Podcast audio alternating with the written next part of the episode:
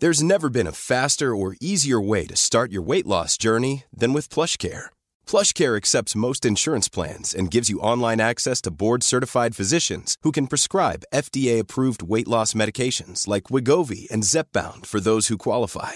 Take charge of your health and speak with a board-certified physician about a weight loss plan that's right for you. Get started today at plushcare.com slash weight loss. That's plushcare.com slash weight loss. plushcare.com slash weight loss. Ministros del gobierno de España que bloquean a los ciudadanos para que no puedan fiscalizar su labor a través de redes sociales. Concejales de la capital de España que insultan a los ciudadanos por el hecho de criticar el comportamiento totalmente reprobable de los ministros. Degradación absoluta de las instituciones públicas. Veámoslo.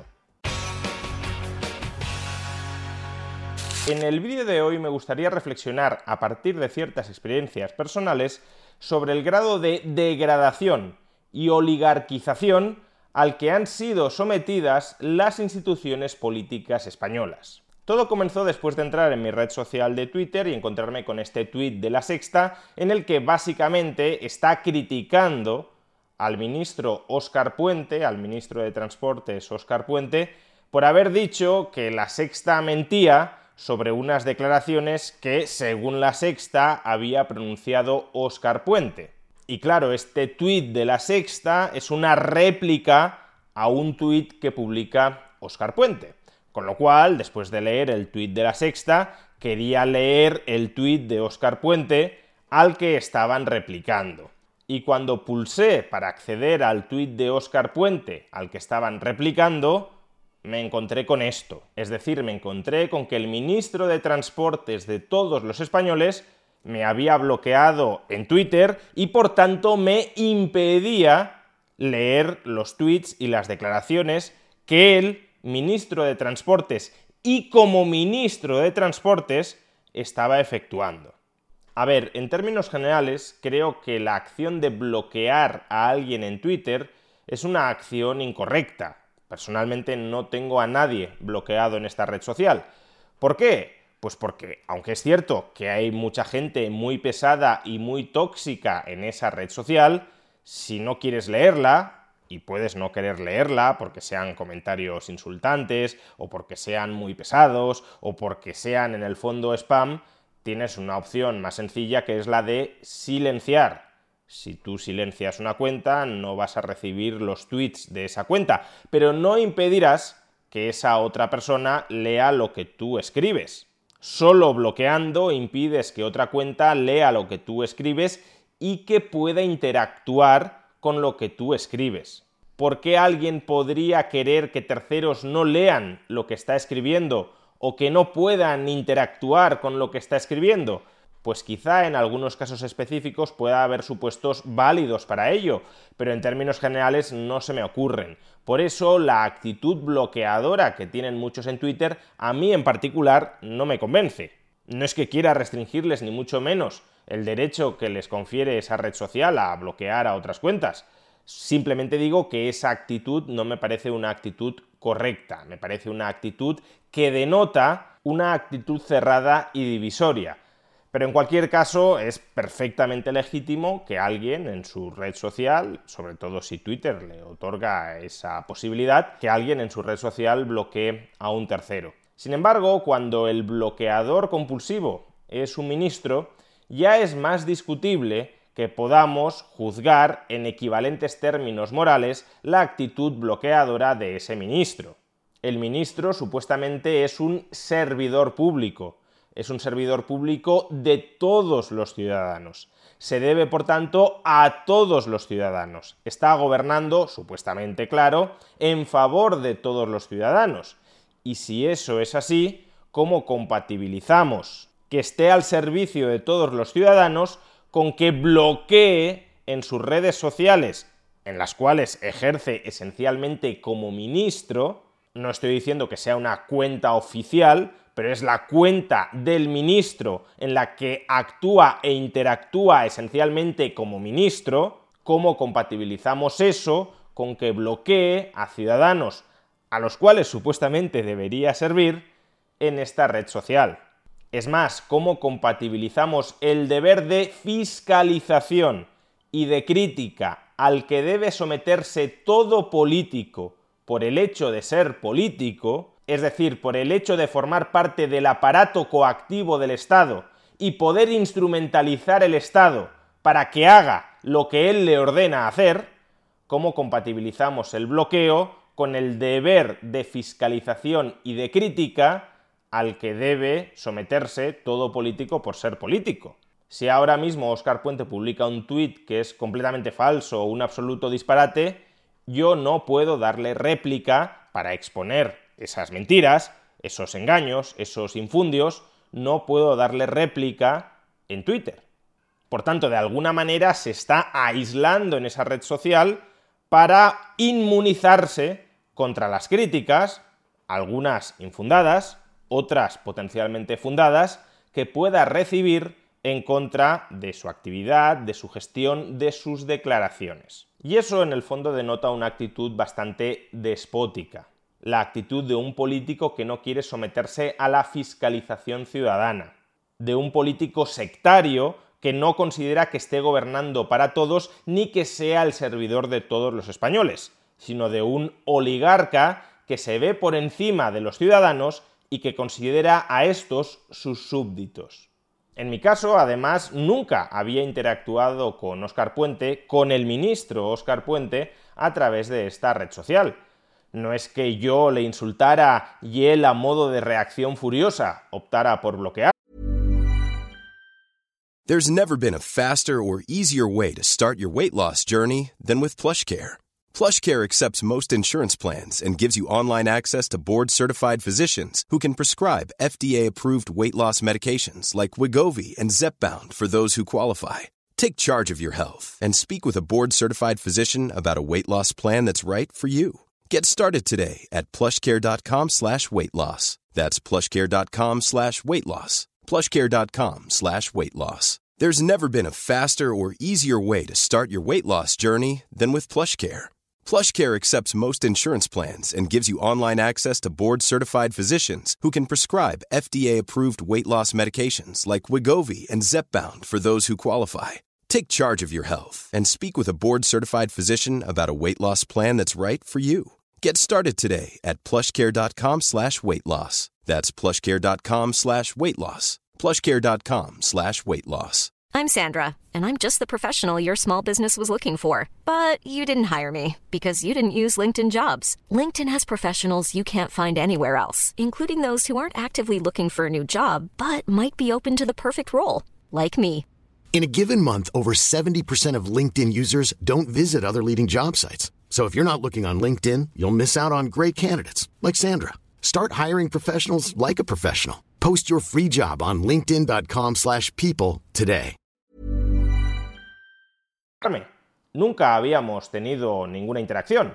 Por tanto, se trata de un bloqueo preventivo e ideológico.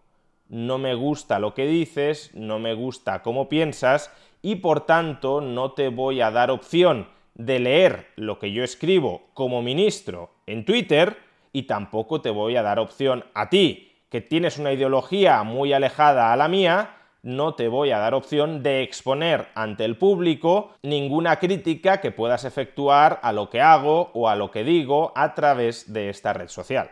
Y dado todo lo anterior, cuando descubrí que Óscar Puente, ministro de Transportes de todos los españoles, me había bloqueado en Twitter sin ningún motivo razonable para ello, publiqué el siguiente tuit en esta red social. Ministro de Transportes de todos los españoles, otro oligarca sectario que trata a los ciudadanos como si fueran súbditos. Pero la cosa no terminó aquí. Después de publicar esta crítica a Óscar Puente por su actitud bloqueadora con los ciudadanos a los que debería estar sirviendo, resulta que en las respuestas me encontré con esta réplica de Félix López Rey. ¿Quién es Félix López Rey? Pues es un concejal de Más Madrid en el Ayuntamiento de Madrid, el municipio de España en el que yo resido. Por tanto, es un concejal que supuestamente también me está representando a mí también es por tanto un servidor público de los residentes en Madrid, entre los que me encuentro, y por tanto también es alguien del aparato estatal que debería ser sometido a la fiscalización y crítica de los ciudadanos y no a la inversa. Como digo, me encuentro con el siguiente tuit a modo de réplica de Félix López Rey. Yo creo que Oscar Puente se ha hartado de los insultos de los fachas. Ya de entrada me está insultando como facha, porque si me está diciendo que es lógico que Oscar Puente me haya bloqueado porque Oscar Puente se ha hartado de los fachas, implícitamente me está llamando facha. Pero es que esto no es todo, continúa Félix López Rey. Yo creo que se ha hartado de los insultos de los fachas, también de los insultos a la inteligencia qué mal llevan los niños de papá que les traten como ellos tratan. Los privilegiados exigen que les hagas el casito que ellos no hacen a los problemas sociales. Es decir, este señor, concejal del Ayuntamiento de Madrid, que está defendiendo a un ministro del Gobierno de España por bloquear sectariamente a los ciudadanos en una red social, me está acusando primero de facha y luego de ser un privilegiado niño de papá que trato de manera desdeñosa a los demás que están en una situación de precariedad. Pero ¿cuándo hemos normalizado que los políticos, que deberían ser nuestros representantes y nuestros servidores, ¿cuándo hemos normalizado que los políticos nos insulten con este nivel de ligereza y frivolidad? Primero, yo nunca he interactuado a través de Twitter ni con Oscar Puente, ni con Félix López Rey, de tal manera que difícilmente les he podido insultar.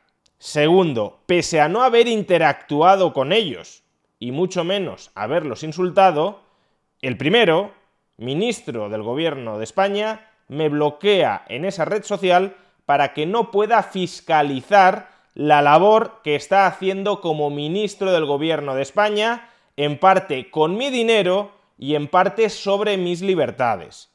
Y el segundo justifica la actitud injustificable del primero insultándome como facha y como niño de papá. Pero vamos a ver, ¿usted qué sabe, por un lado, sobre mis ideas, acerca de las cuales está demostrando una ignorancia absoluta, y por otro lado, sobre mi padre y sobre mi familia? ¿Usted qué sabe sobre mis orígenes familiares y económicos? porque se nota que no sabe absolutamente nada. Y sin saber absolutamente nada, sin tener un ápice de información sobre mis orígenes familiares, porque si la tuviera no habría escrito lo que ha escrito, ¿con qué cara sale a esta red social a insultarme por facha y por privilegiado? Que esto lo hiciera un ciudadano anónimo en sí mismo ya estaría mal, porque en principio, como regla general, no hay que insultar a terceros y mucho menos insultarles con difamaciones. Pero que esto lo haga un político, un representante de los ciudadanos, uno de mis representantes, o esa legitimidad se arrogan para cobrar lo que cobran y para hacer lo que hacen desde el Ayuntamiento de Madrid. Que esto lo haga un político, uno de mis representantes, uno de mis servidores públicos, míos y de todos los madrileños, es inaceptable. Pues a estos niveles de bananerismo institucional estamos llegando. A que por un lado los políticos bloqueen a los ciudadanos en redes sociales por cuestiones meramente ideológicas y para que no puedan fiscalizar su labor, y por otro, y todavía peor, a que los políticos ya directamente insulten a los ciudadanos de manera preventiva y de nuevo haciendo gala de un extremo sectarismo ideológico. Porque la causa de los insultos simplemente es que ese político piensa distinto de ti no te conoce, no sabe lo que has hecho o lo que has dejado de hacer, y no obstante, te insulta por si acaso por el mero hecho de que estás criticando a uno de los suyos, en este caso además criticándolo con razón, y por tener unas ideas opuestas a las suyas. Pero estos señores, ¿qué se creen? ¿Que las instituciones son su cortijo y que nosotros somos sus siervos? ¿Que además de dejar que nos metan coactivamente la mano en el bolsillo y que recorten nuestras libertades, hemos de permitir que nos insulten. Aquí no hay atisbo de la más mínima nobleza. Son casta y oligarquía de la peor especie, de la más degenerada especie. Déspotas que ni siquiera tienen remordimientos de conciencia por el hecho de serlo. que se creen arrogantemente con el derecho a que tú les sirvas y a que ellos te insulten. Imaginad qué harían si tuvieran más poder del que ya tienen. Y precisamente por eso, precisamente porque la gravedad del asunto en estos casos reside en que personas que tienen tanto poder se comporten de manera tan impúdica, la solución ya no pasa ni siquiera por echarlos a patadas, que también, sino por recortar al máximo el poder que detentan. Porque si no, detrás de ellos vendrán otros iguales o peores, y de lo que se trata es que detrás de ellos no venga ya nadie más.